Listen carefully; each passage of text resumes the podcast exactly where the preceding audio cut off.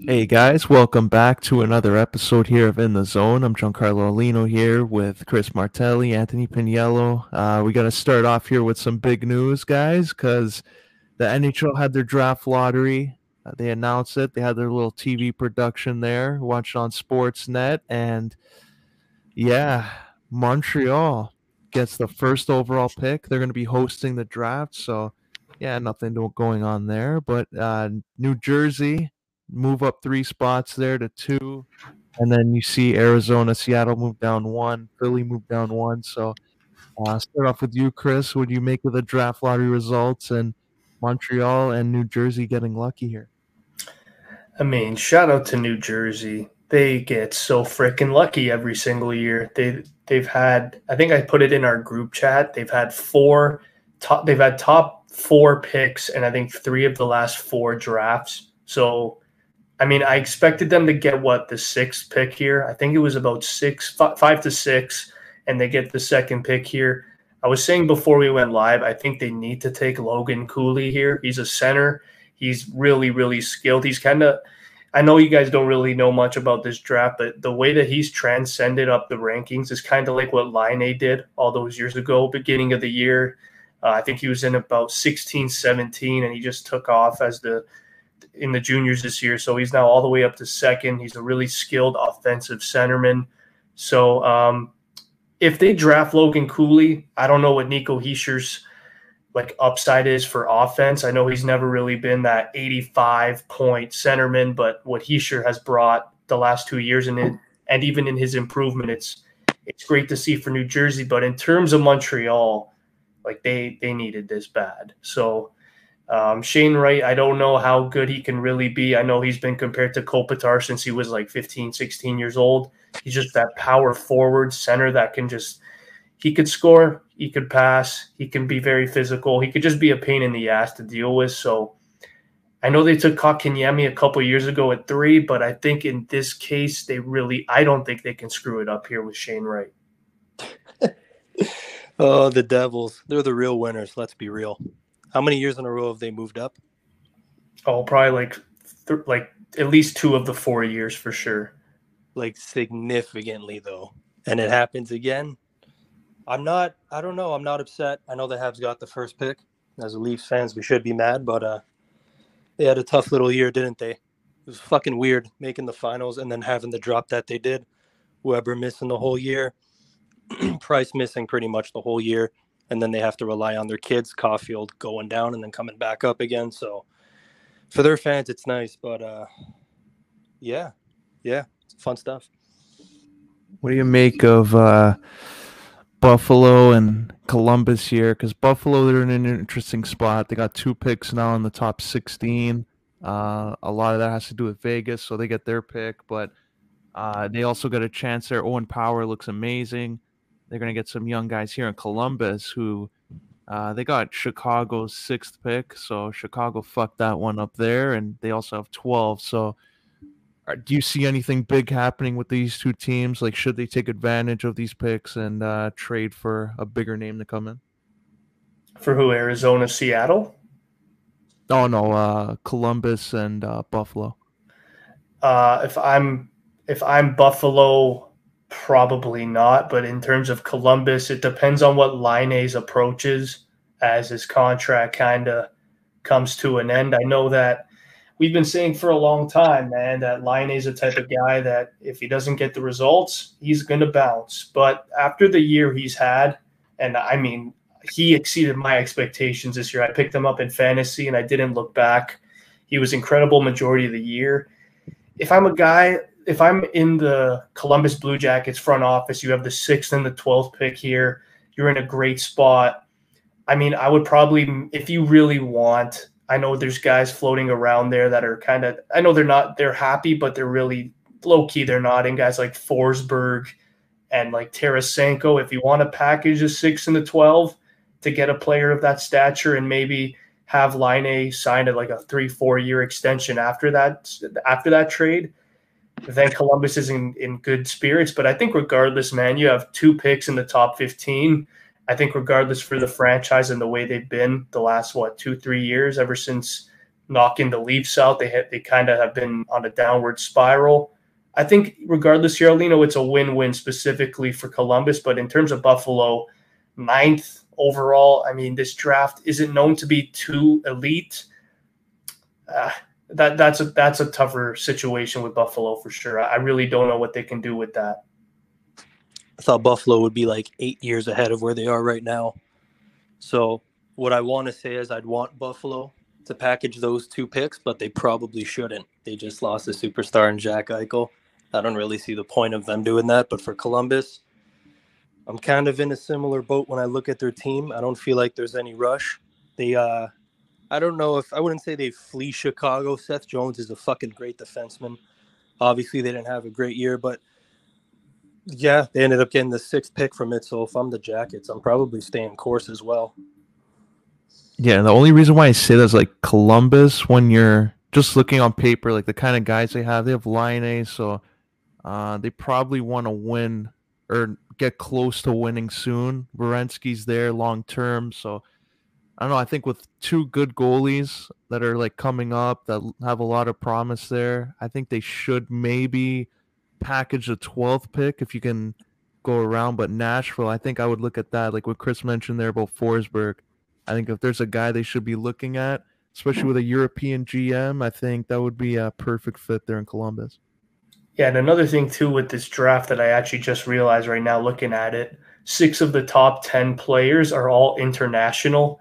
And when you, when you talk about scouting international players, specifically after all the COVID stuff that they that we've had to like, you know, see, and I think the visualization of scouts, specifically the last couple of years, has been a lot harder. And in a draft where you're you're solely, you know, reliant on Shane Wright and Logan Cooley as the attractive dudes that, you know, they're they're American and Canadian and they're they're going full tilt. But yeah, like the, six of the ten guys being international prospects to me is a little concerning too, specifically with a team like Buffalo there and Columbus. And I mean, we talked about winners in the draft. I think Philly going to fifth is just, I don't want to say worst case scenario, but like Ryan Ellis, I hope he's back next year and he's playing. Apparently there's a rumor going around that he just didn't want to play for Philly, like through and through. That's the reason why he didn't play. But I mean, th- they still have hope. Like Konechny is still a solid player.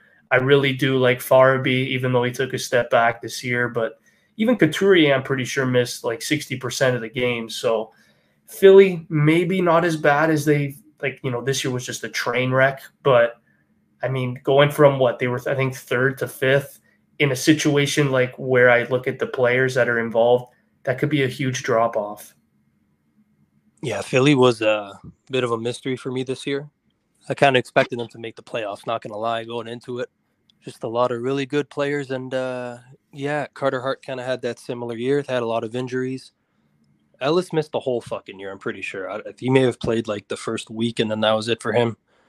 And then, uh, yeah, they were relying on him and Provorov to kind of carry the year. So I'm not sure with Philly, but, uh, Alino, I want to ask you, Arizona getting the third pick. Are you happy about that one? Oh, man. Uh, I hope they fill up that little five thousand seat arena. It's going to be rough.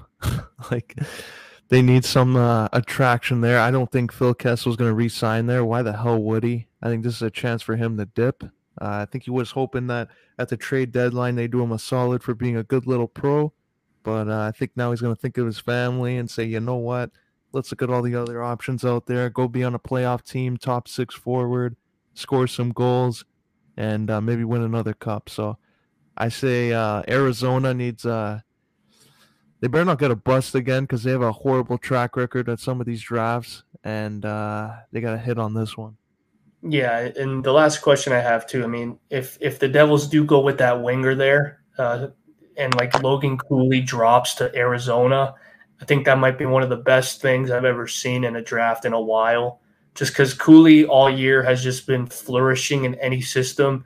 And Barrett Hayden, I mean, he went fifth overall, and it's not looking it's not looking too good so far. I know he captained Canada, and, and everything was looking pretty smooth, but the last year and a half, man, it's just like, what the hell's been going on? I know a lot of people react to COVID uh, differently. You know, it, it can affect a player's transition into the North American game and especially in the pros, but Hate, Barrett Hayton just hasn't done it for me. So if they can get a Logan Cooley, I think that's an absolute grand slam pick there for Arizona. But here's a question that I want to ask you guys. I know you guys are going to love this one. We saw after Winnipeg did not make the playoffs, Mark Scheifele has been rumored to get traded. Do you see any in the top ten picks here? Do you see any of these teams using these picks for leverage to get Scheifele? Oh, man. Back to Alino's point before with Buffalo and Columbus, especially when you look down the middle over there. Um, I don't have the lines in front of me. I'm pretty sure it's Roslovich playing number one center in Columbus, and then they're pretty winger heavy. So, yeah, I forgot about Scheifele. The rumors were coming out. He was pretty in, he was banged up toward the end of the year, but, like, he's gone point per game like six years in a row and one of the better two-way centermen. You kind of you think back and you forget how long he's been with the Jets. So if, if it is his time, maybe it could be the Jackets if they really want to. Yeah, I'll go off the board on that. Uh, I'll go San Jose as a team that could be uh, someone that, like, makes a call. Anaheim maybe if they have uh, – like options there. They have a plan in place, but I think they're still going to rebuild for another year and not replace Getzlaf right away. But I'm going to go San Jose on this one. I think they need to uh, turn things around there. And if they can trade for Scheifele and uh, add him to that group that they have that's already veteran heavy, I think that could be a good fit. Yeah, I just had to bring that up because I'm I'm looking at, you know, Winnipeg and what kind of place they're in. I mean, Kyle Connor was, what, top ten in scoring. I think he was like top five in goals. He was just he had a great year. I guess that's your guy for the future. He's your number one. Blake Wheeler's getting older. Scheifele has basically at this point requested a trade. So if you're Winnipeg, I mean, I don't really know where they're at moving forward next year. Like, are they better than Dallas next year? I don't really know because the aging core in Dallas is getting old really quick. Like, Sagan is an old thirty, thirty-one based off all the injuries he's had. So, like, you have Jamie Benn at thirty-four. You have Pavelski. God, he's flourishing at like thirty-seven. Um, Ryan Suter there too. So what what do you guys think of Winnipeg next year? Do you think they're going to just go full-on rebuild, or do you think with a winger like Connor that might prevent that from happening? I still think they're too good to go into a full-on rebuild. Um, I have faith in Hellebuck, still one of the better goalies in the league. Uh, Connor and Ehlers are kind of – Yeah, th- those are the guys. Um, Dubois, I guess if Scheifele wants out, Dubois is going to be the one to step in as their number one center. So those three guys alone are still pretty young.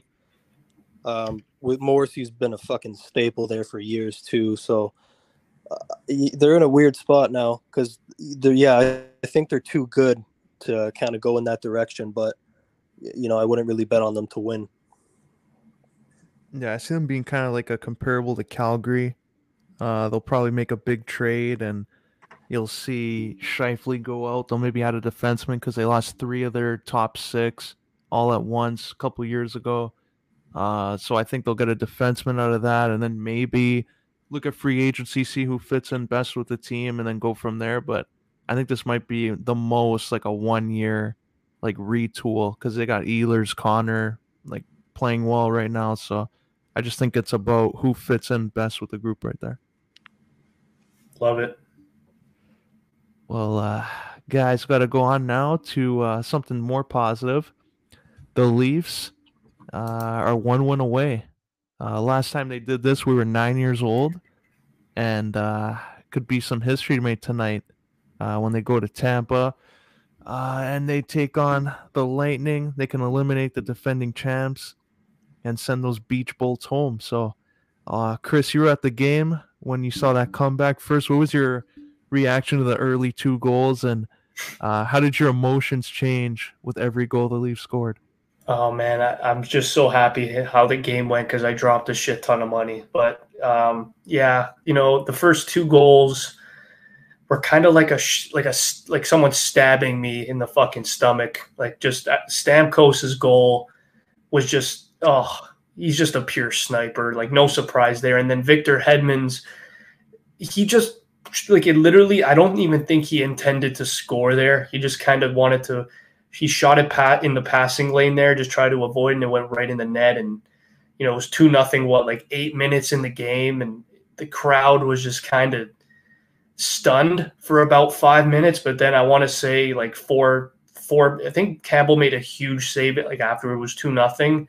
And right after that, a lot of people that were sitting in my, uh, in my area were, uh, were like, okay, boys, like, let's try and stay positive here. Yeah. The shots are sixteen four, but, you know, we're at home. We gotta, we gotta, you know, build momentum for this group. And, you know, the second, uh, second period came and we were a completely different team. And, you know, a, a lot of people don't really talk that much about how big home ice, adva- like how, how important home ice is. And, and this game really showed how important home ice advantage is. And Jack Campbell really, uh, he really did a fantastic job. I know the first, First period, it wasn't looking too good, but after those two goals, I think he stopped thirty, thirty-one consecutive shots. So Campbell stood tall. Uh, our star players were unbelievable. And shout out to John Tavares for bouncing back because he needed that performance.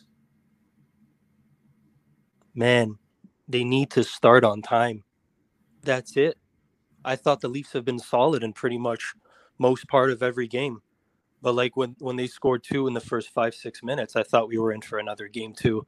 I'm like, oh, my God, they're going to fucking come back and we're going to end up losing, like, six four or something like that. But, yeah, as the game went on, just the energy in the building got stronger and stronger, and the Buds played with it. And, man, I love I love the fucking intensity that Matthews has been playing with. Didn't he have, like, seven or eight hits last game? He fucking laid out Sergachev. They're, they're buzzing. They're playing aggressive. They're taking it to Tampa. But, like, they don't fucking start on time. That's all I'm noticing. Yeah. Alino, um, Matthews, what were your thoughts on his game? I know he got a goal, the big goal at the end, but yeah, I like how you brought up that intensity. I remember I, I saw him. I think there was one play behind the net. Mar- Maroon was fucking with him. He was like slashing him behind the net. And right after that play, I just saw Matthews. It's like he was seeing red the rest of the game. He was hitting everybody, stick lifting as much as he could.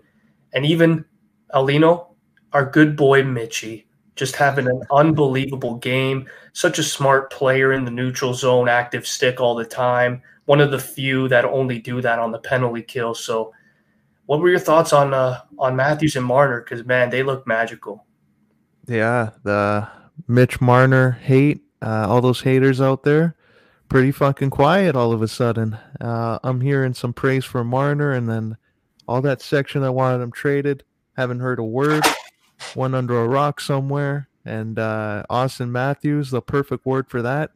Our guy Berkey used to always say it. Truculence. Came in there, decked some bodies, put some people on their ass, scored some goals, and uh, carried the team to a win. So that's what you want from your leadership group, your core.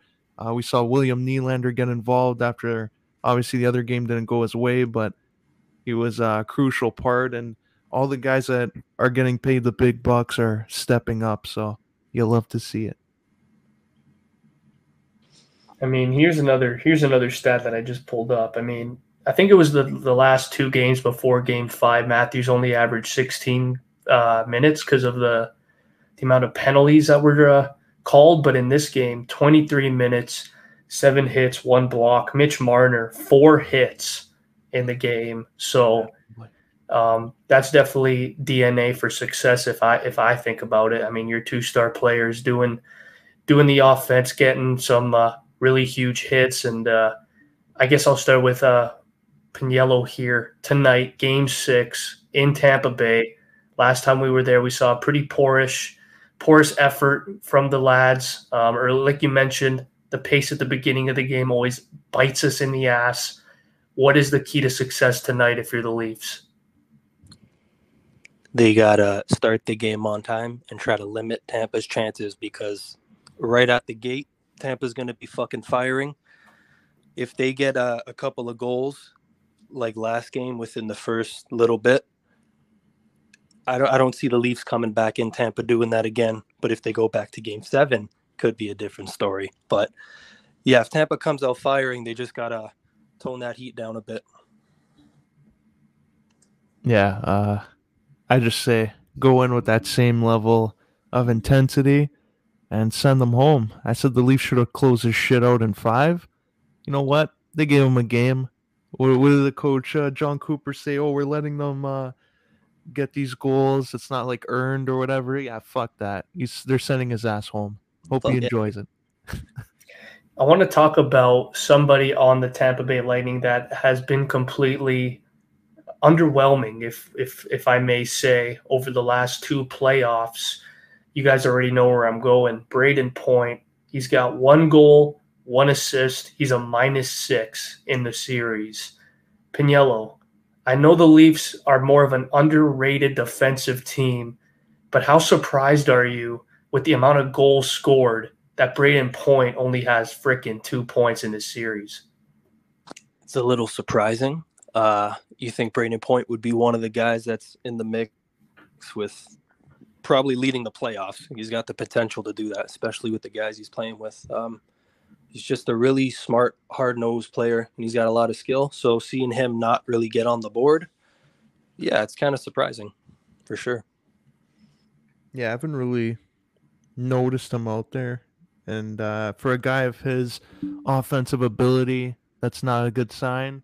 They want him to carry that offense. Cirelli's been more of a factor than Point, so I think he needs to step it up, because if and when the Leafs take him out, they're going to be looking at what went wrong here, and I think Brayden Point's contract's going to be the first on their list there of maybe ones that they have to move if they want to get better and return to being a Stanley Cup contender.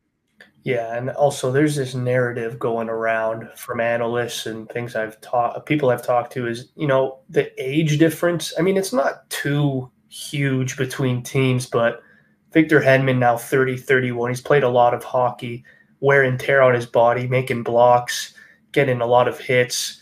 Do you think this is a big narrative moving forward if the Leafs were to get it done? Like, do you talk about this core, and they've been in the playoffs, what, the last ten years in a row? Is that a big issue for uh, for Tampa Bay moving forward if this is the narrative? Oh, fucking absolutely. It's the narrative. That's every advantage goes to Toronto. They get knocked out in the first round every year. Half their guys are injured most of the year. Tampa's going on these Stanley Cup runs. They're, they they keep the same guys together, like you just said. Uh, like Sergachev and like leaving from Montreal, going to Tampa, he's getting all this playoff hockey.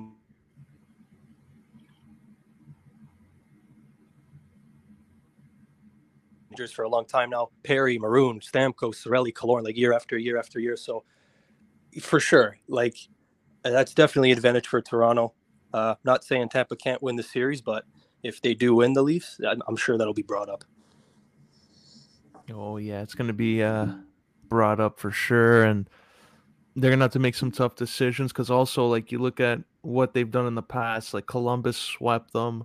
So they have to look at other ways to win, and that forced a lot of changes at the time. So I think this one will be no different. They'll probably make a lot of changes once uh, they see what the Leafs did, what they went wrong for them, how they couldn't even keep a lead, how they kept Toronto motivated and get that momentum back by rallying in two of the games and bring the momentum into their own building. So I think they got to address that going forward. Now, I know we talked about um, Brayden Point's disappointment, but if there are two players in this series that you guys had to pinpoint on each team in terms of who is the biggest surprise, who would you have on both sides? Because for me, I really, I'm really surprised with Nick Paul. I, I mean, this is a guy that last year in Ottawa, third, fourth line, not really doing much, kind of more under the radar, but underappreciated, like under that umbrella. He comes to uh, to Tampa Bay, where at t- when he got traded there, I was kind of laughing. I'm like, is this guy even really going to make the team? And then he's a huge factor. He's been a huge factor in this playoffs, being on the line at times with Stamkos, trying to mix it up, been on a line with Killorn, been on a line with Maroon. So for me, it's Nick Paul. And then for the Leafs, I got to go with how great Mikheyev has been. I know he hasn't been on the board, but it's the little things for me that what he does. He's aggressive in the neutral zone. He he uses his speed always to his advantage. I know he still at times makes stupid, you know, stupid plays with holding the guy, you know, on the shoulder. But other than that, I mean, I've really loved the, the way that Mikheyev has transcended this year. So those are my two. Who are yours? I'll start with you, Alino. Yeah, I'm going to go with uh, Cirelli on Tampa. And on the Leafs, I'm going to go with Bunting. He's been a little speedy guy, causing a ruckus when he gets in their zone. I like it. So I'll go Bunting and uh, Cirelli. Yeah, for me, it's Ross Colton on Tampa. He just kind of stepped in immediately after Tampa had that little tiny turnover when they got rid of guys like Johnson and Miller, and then he stepped in, and it's like nothing happened, just another cog on the wheel. And playing with guys like Cirelli and Paul, he just fits in perfectly. And uh, I, I feel like I have to say Mikheyev, honestly. He's he's a fucking horse out there. Yeah, he's he's been unbelievable, man. Like he, I, I, I don't know if I said it on the pod or off, like when we went off, but I know this might upset you, Alino, but Mikheyev might be more impressive than Hyman for me. Oh, Zachy. Like I know Hyman has the intangibles, but like on ice performance this year, like Mikheyev has just, he's on me, man. Like he, the, some of the shit he's done, especially shorthanded. Oh my God. Just beautiful stuff. Uh, he's a good pro. How much is uh, he going to demand next year? Oh, probably seven million dollars now. I'll see like, I'll see like five and a half. You'll look good on the Wild then. Peace out. Well, uh, that's the Leafs series. Now on, speaking of Zachy, let's go on to uh, the Oilers series where it's been fucking hilarious. Uh, the Kings, who a lot of people thought would be taken out in like four or five, lucky to be in there. They're making it a series, and uh, they got the Oilers there a little nervous. So, uh, Chris, I'll start off with you. Uh, are we in the past here? Are the Kings going to come up and be that bottom seed that surprises everybody with Kopitar and uh, go on this run? Let's take it back to twenty twelve. Why not? I mean, quick... I'm not surprised. I think when we were doing our predictions, I had I had uh, the Oilers in seven games, but I mean, I didn't think they would lose a crucial game five at home. Like that, that to me was a puzzling, it was a puzzling performance. I know McDavid and Draisaitl have been outstanding throughout the series, and even Evander Kane leading the team with goals is a surprising stat in itself, but you know, you need more from guys like Nuge. You need more from Yamamoto and uh, and Darnell Nurse with that headbutt now getting suspended for game six. It's not looking good for Edmonton. So, uh, oh man, this is uh, this is absolutely worst case scenario if you're an Edmonton Oilers fan because you know you you kind of compare Edmonton and Toronto, but the difference. Toronto has other sports teams to root for.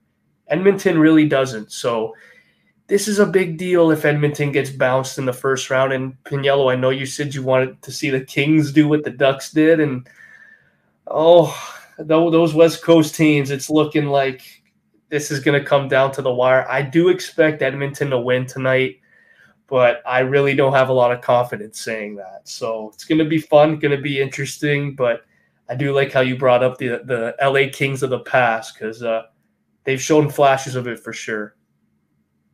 Let's go, Marlies. uh, yeah, I don't, there's no way around it. Like, I'm not even fucking kidding. It's Grundstrom and Trevor Moore and Philip Deneau and fucking Lizotte, and they're shutting those guys down. And the core of the past is still maintaining what they've done in the future, and it's fucking hilarious to see. Because I feel like I'm fifteen years old walking to high school, and these guys are still – I really hope they win tonight because I don't think they'll win in seven.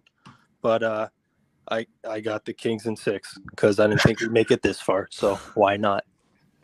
And look at this uh, tweet over here. What to do with an L A Kings playoff towel. Wipe away an Oilers fan's tears. Sure. That's a, that's a chirp right there. I like it. The social media department there doing a good job. Uh, but on to uh, some unfortunate news. Rangers and Penguins. Sid the Kid got injured. Uh, Chris, what was your reaction to the injury now? And do they have what it takes there? Like, can Malkin, at the, his age right now, turn things around and lead this team on over a win in uh, New York? Dude, I'm not going to lie to you. I don't think I've ever been that pissed off um, in a non-Toronto playoff game. Like I, I saw the hit. First of all, there's guys swarming him all game, and obviously they should at Sidney Crosby, but he makes the turn, a quick pivot, and you just see Truba's elbow just go right in his face, and immediately he goes down. He got right back up, but then you saw he was shaken up, and I think he's had two concussions, major concussions. Shout out David Steckel. But, um, yeah, this is definitely a tough loss. They've already lost Jari. They've already lost, they've already lost Dumoulin. Oh, man, now losing Crosby. I know they're up three two. Big win from the Rangers last night, coming back down, I think three one. It's tough. Uh, I want to say the Pens still get it done. I think Gensel is good enough. He scored in almost every game, like we've mentioned in the past. He's a different beast in the playoffs. But uh, Sidney Crosby not being there, that's a that's a huge loss. We're going to need to see twenty twelve Jeff Carter come through for the for the Penguins if they really want to secure the W here. But I think this one, regardless, Pittsburgh, you know, they're going home in Game Six. The crowd obviously is going to lift up their spirits even without Sid if he doesn't play. But regardless, it's a big fat L for the fucking game of hockey if Sid is not out there. Carter's watching his boys over in L A. He knows what he has to do. He's got to step up. Gino's got to turn back the clock. And Letang's got to not get injured. And I'm going Pens in six. Oh, yeah, I'm going Pens too. Uh, I think they're going to turn it around. I think it's going to be an overtime, though. I don't see them, like, running away with it. Uh, Crosby's injury, I think, is going to cause uh, a couple fights going on in the first couple uh, minutes of the game. So I'll still go Penguins there. But uh, anything else in the N H L playoffs you guys want to talk about? I just hope someone fucking runs Truba. Like Brian Boyle fucking runs him over. Nah, that's it, man. That's it. R F A legend. I'm surprised he didn't hold out for another contract. Just uh, take it to arbitration. Hell of a story with Boyle. Gotta love it. Go to uh, the N B A now and talk about this horrible performance by the Golden State Warriors. Uh, what the fuck? You're in a closeout game. You're playing Memphis without Ja Morant. And you're getting your ass kicked for most of the game by fifty. Uh, Piniello, I'll start with you. If you're the coach who, oh my, if you're Sacramento right now, you're probably like, can we shred that fucking contract for Brown and say, nah, psych, we're not, we don't want you anymore. Uh, but like, if you're this coach now, Steve Kerr, watching that game, how do you turn this around and close them out? Honestly, you just got to have faith in the boys because they've done it a handful of times before. Uh, it's not. It, it's a, it's kind of a bullshit answer because Memphis without Ja, but like they, they've done it. You've seen without them, like they're a great team, and without Ja, like nothing really changes. They're just, they're a great system and they stuck to their game. But for Golden State, like everything was just fucking off. They need more out of Klay. Like I'm, I'm surprised we were talking before we went live that Wiggins wasn't the guy we were talking about in trade rumors, but if you're the Golden State Warriors, you just got to have faith in Steph and Klay and Dre, and, and you got to close it out because this was a disappointing one for sure. Yeah, man. Yesterday's game might have been the worst Golden State game I've seen in a long time. twenty-two turnovers. Holy shit, that's awful. Um, they got outscored thirty-eight twenty-two in the first, thirty-nine twenty-two in the second, and forty-two to seventeen in the third. Now, I mean, Steph Curry is not going to get fourteen points. Kuminga is never supposed to be the second leading scorer in a game, in a playoff game. That's just not happening. But, yeah, I like what you said there. Uh, Memphis, they just do their job, even without their star player. Business as usual. Tyus Jones might be the best backup point guard in the league. He just goes out there and drops like fifteen and, and eight on average when he starts. So I love Tyus Jones, a very underrated player.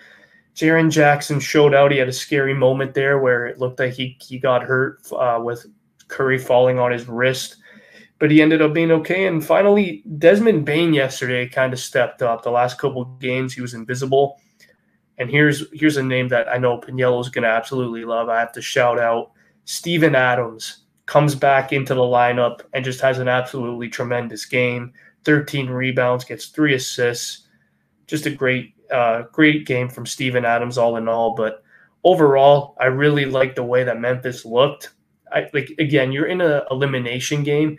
You can't have that rattle you, and that was the last thing that I saw cross Memphis's mind. They looked calm, cool, collected, and uh, I don't know if I don't know about Golden State. Honestly, I know they're going back home, but twenty-two turnovers, just the way that the shots haven't been falling for one of the three superstar shooters every game. It's kind of worrisome if I'm Golden State, but I'll still say Golden State does win the series. I don't see them losing three in a row, but anything can happen with this Memphis team. They really, uh, they really do believe that business is usual, and business has been booming all year for them. So it's going to be tight. Oh man, Max Kellerman must be having a fucking field day with this one. All the heat he was taking there about saying Steph Curry and the big moments and the big games. This was a big game, and uh, look what happened there. They lose by thirty-nine, and uh, he's supposed to be the best player on the court. He got outplayed by uh, Jackson and Bane, so uh, this is not a good look. I think next game, like two weeks ago, they were already in fucking giving the key to the city to Jordan Poole, so I think he needs to be on the bench to start this one. Maybe be a six-man role, get him uh, some confidence a little bit, or get a fire under him for being on the bench. Wiggins, to me, I thought stood up. Good Canadian boy. And uh, looking at Memphis, Steven Adams, I'm surprised. Uh, he wasn't really a factor in the other games. Maybe he was injured or dealing with something. But when he's in the game, it's like a guaranteed offensive rebound. So Bane can miss a shot. They at least have Steven Adams there to get the rebound, and then they can get another three. So I think he changes a lot of things being in the lineup, but Golden State, there's no excuse. They got to win next game and close out this series. There it is. But uh, going on to the other series, uh, Bucks and Celtics. Uh, wasn't looking good there for the Bucks, but they turned it around. Giannis looking like a hockey player, getting the blood stitched up there on the bench. He goes out there like a good pro, and uh, they end up winning the game. So, uh, Chris, is the Celtics' hope lost here, or could they still get one out? It's lost, buddy. They're not coming back now. They're not going to win two in a row against Giannis, the best player in the world. Yes, he's the best player in the world. I'm saying it. forty points, eleven rebounds, three assists. He's dude, did you guys see some of the shots he was making yesterday? He was coming down two dribbles and shooting a three, and it was swishing. Like, that is terrifying to see. Yeah, that's very scary. So Jason Tatum yesterday, he dropped thirty-four. He shot a shit ton of shots. I think he shot twenty-nine attempts. Um Al Horford yesterday was disappointing, but that's expected. He's not going to get thirty points every game, but eight points, only seven field goal attempts is concerning. I was a little disappointed in Marcus Smart down the stretch. I mean, I know he's the primary ball handler when you get the inbound to him, but you had Jason Tatum wide open, and uh, Drew Holiday, one of the best defenders that I've seen in a long time at his position, clamps him down, gets the block, and then gets the steal immediately after and gets a standing – well, doesn't get a standing goal. It was in Boston, but the, the, the, the Milwaukee bench was just loving every minute of it. But, yeah, I'm going to make a prediction now. I did say the winner of this one's going to the finals. So, yep, Bucks are going to the finals again. I just think that's happening. Giannis is the best player in the world. Middleton's probably going to be back in the third round. It's looking nice for Milwaukee. I uh, think originally I had Boston winning this when I had when they had Middleton go down, just because he closes a lot of games for them and he's so important down the stretch. But uh, I like what you said about Giannis not losing two in a row, because I don't really see it either, especially the way Holiday's been playing. I fucking love Drew Holiday. That's Smart was having problems with him last game. You got to throw your guy Bobby Portis in there too. Hey. he's been a, he's been pretty fucking solid. So Yeah, j- like the sole fact of Giannis not losing two in a row and the way the their main guys have been playing. So this is a great fucking series. Yeah, I'm kind of surprised that the Celtics aren't playing the same way that they did against the Nets. Like, they had no fear against K D and Kyrie, and they pretty much like outplayed them in every possible way. And now against the Bucks, it's like the matchups in their favor too. Like, they have a, they match up well with them. It's just they can't like do anything. They're not really effective. Tatum has struggled a lot from three. Brown has struggled a little bit. So it's not the best of signs when your best players aren't performing consistently in the big games. So it's going to be tough now. Uh, I think they're going to get eliminated, but in the offseason, like, what more this team could do? Like, Al Horford's been playing way better at his age. Like, he's overproducing, I think. He's producing more than Tatum. He's more inf- effective than Brown. So they got a lot of tough decisions to make this offseason. Yeah, and at the end of the day, it's the depth, too. Like, Derek White, I know, Piniello, you love that acquisition, but he hasn't been – He hasn't been as involved, and he's still playing about thirty minutes a game, and he's only averaging about seven uh, seven points. Yeah. Where you have guys like Milwaukee, I, I know we all understand that they like to share the rock a little more than Boston. The main guys in Boston shoot a shit ton. Like like Brown and Tatum average about twenty a game, whereas Giannis at times can put up thirty-five with only seventeen field goal attempts. So They they like to spread it out a lot. I need to give my boy, my white boy, Pat Connaughton. Oh, no. What happened to Chris? Right when he was giving a, his boy a shout-out. Oh, man. He was talking about Connaughton, and we lost him. Well, brought up the white boy factor. Basically, been draining those important shots. I, be, I think that's where he was going. Uh Yeah, just the depth on the Bucks. Like, um, when you look at the Celtics lineup too, they have four or five guys playing close to forty minutes every night. And other than Giannis and Drew, they pretty much spread it out. Buddy, take it away. I don't, I don't know what the fuck happened there. that was that, that must have sounded hilarious, just me getting cut off. But uh, yeah, I got to give my boy Pat Connaughton some love. He's been draining those threes, looking effortless. Looks like Duncan Robinson out there. He goes out there for like twenty-five minutes, and Giannis knows too. He's a really smart player. If his shot is not going down, or if they're really clogging the interior, this guy's just going to toss it out to Connaughton, and he's going to drain a three.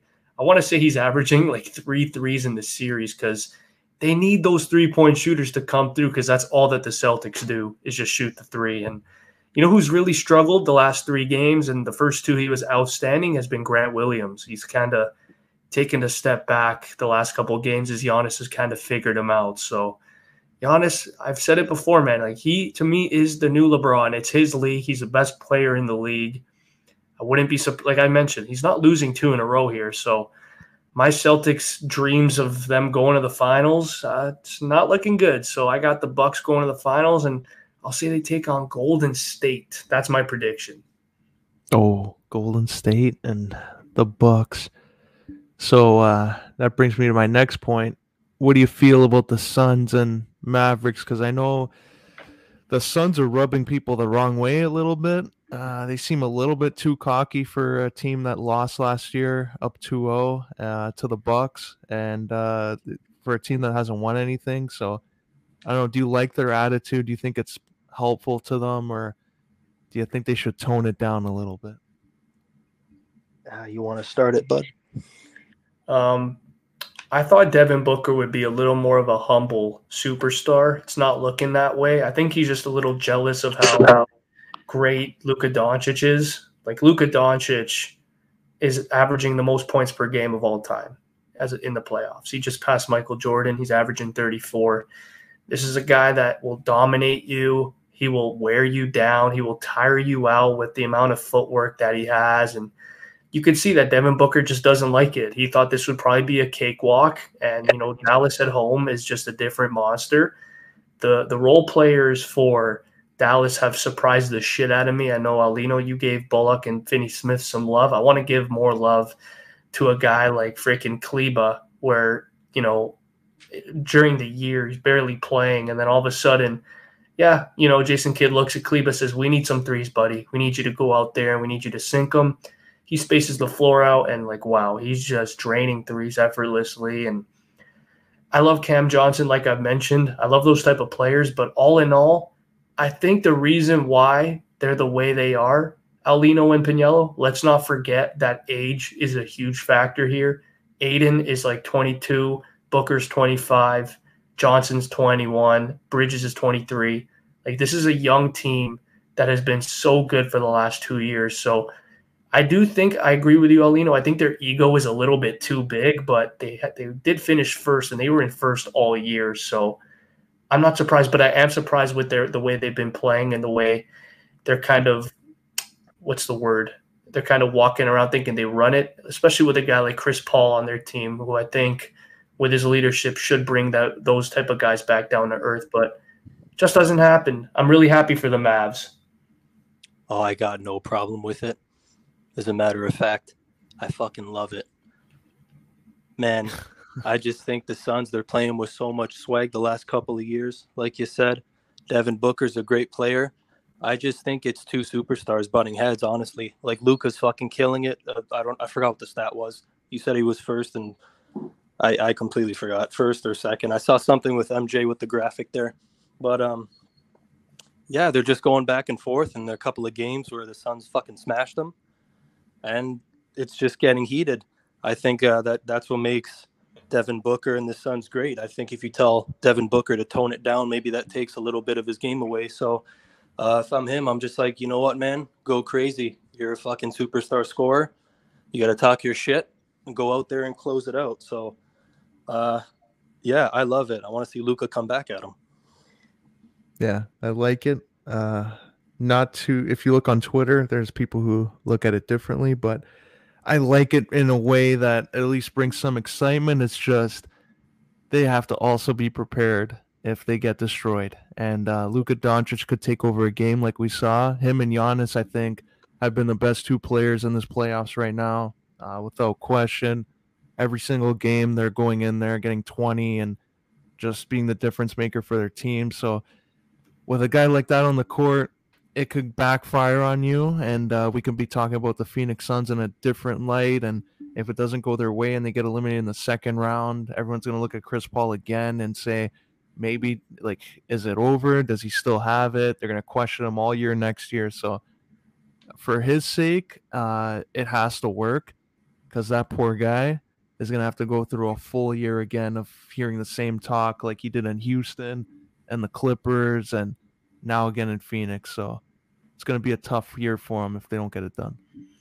Yeah, I, I actually agree with Piniello so much. Like, we don't have that competitive drive anymore from a lot of superstar players. They're hugging each other after the game, even if they lose, like we saw what Kyrie did with uh, Boston. Like, that to me was absurd. You don't you don't hug your old teammates smiling after you get swept. That's just that's not what the game is about. It's about being competitive, you know, trying to win, and seeing yeah, like seeing Luka and, and Booker go head to head. It's like, all right, this is must see. We need to see this more from the big guys. Even Even Tatum and Giannis, there are times where I really want to see them kind of – I know Giannis is going to fucking eat him alive, but I want to see Tatum kind of step up and be like, hey, I'm just as good. I'm probably a top ten, top five player right now. So I, I want to see – I want to say next game, I don't be surprised if Jason Tatum tries to put up fifty.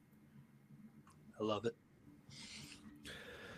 Well, uh, speaking of series and, uh, like, players coming up, being the best – obviously, Philly, they're probably not going to advance there. Miami pretty much beat them. So let's celebrate a moment here as we close out this one. And uh, on this night, uh, it's a special day, May twelfth, uh, three years ago. Special players come up, uh, make big plays. So here's a play to celebrate the three-year anniversary of a legend whenever he plays, Kawhi Leonard, and what he did three years ago today. Boom. Oh, man. You know what's hilarious? Embiid is going to have that face later tonight after he gets eliminated by Miami at home. Look at that one, two, three, four game series, and Toronto was one. Good times. Oh, man.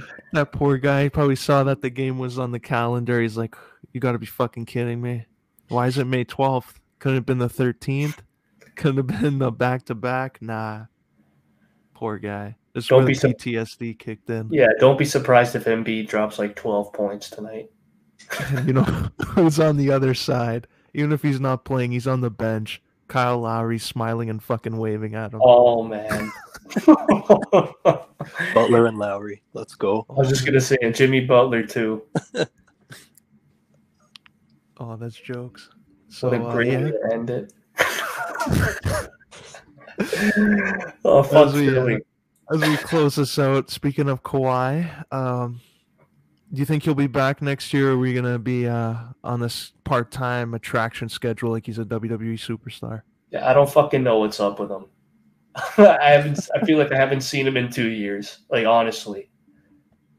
I hope he'll be back. I'll say he goes full-time, but we'll say like sixty games or something. Oh, sixty? Oh, man. Yeah. Maybe fifty-five. We'll see. I think they should just do it like he is a W W E superstar. Make him the attraction in California. We'll play him Thanksgiving, Christmas, those kind of games. Get the gates up. Get the crowd in attendance. Get the ticket sales going. And when he's on the road, yeah, fuck that. He's not playing on the road. Home, Where we played. You gotta, you gotta play the Terminator theme song and have the Brock Lesnar hat when he fucking comes out in the fucking building, because that's fucking unreal. And also, that guy, I, there should be a Kawhi rule. If he's gonna do that, it should be like, yeah, if you're a bottom three seed in each conference, Kawhi's not playing. So uh, there you go. Gotta pay big money. Kawhi deserves like half of the ticket sales. You want him to suit up? Gotta make it worth his while. Just trying to get on back on the court, man. Alkaline, man. Oh, man. It ain't so, coffee. Oh, shit. Yeah, so Kawhi Leonard, the legend, hopefully gets back on the court because uh, he's the king of L A, it looks like. Doesn't look like LeBron's going to probably be there much longer, so it's Kawhi City on the Clippers, or if he decides to leave and go to Sacramento, which is probably... I wouldn't rule that out. He hates uh, attention. He likes privacy. So what better way than in Sacramento? But, uh, guys, any predictions of how tonight's going to go?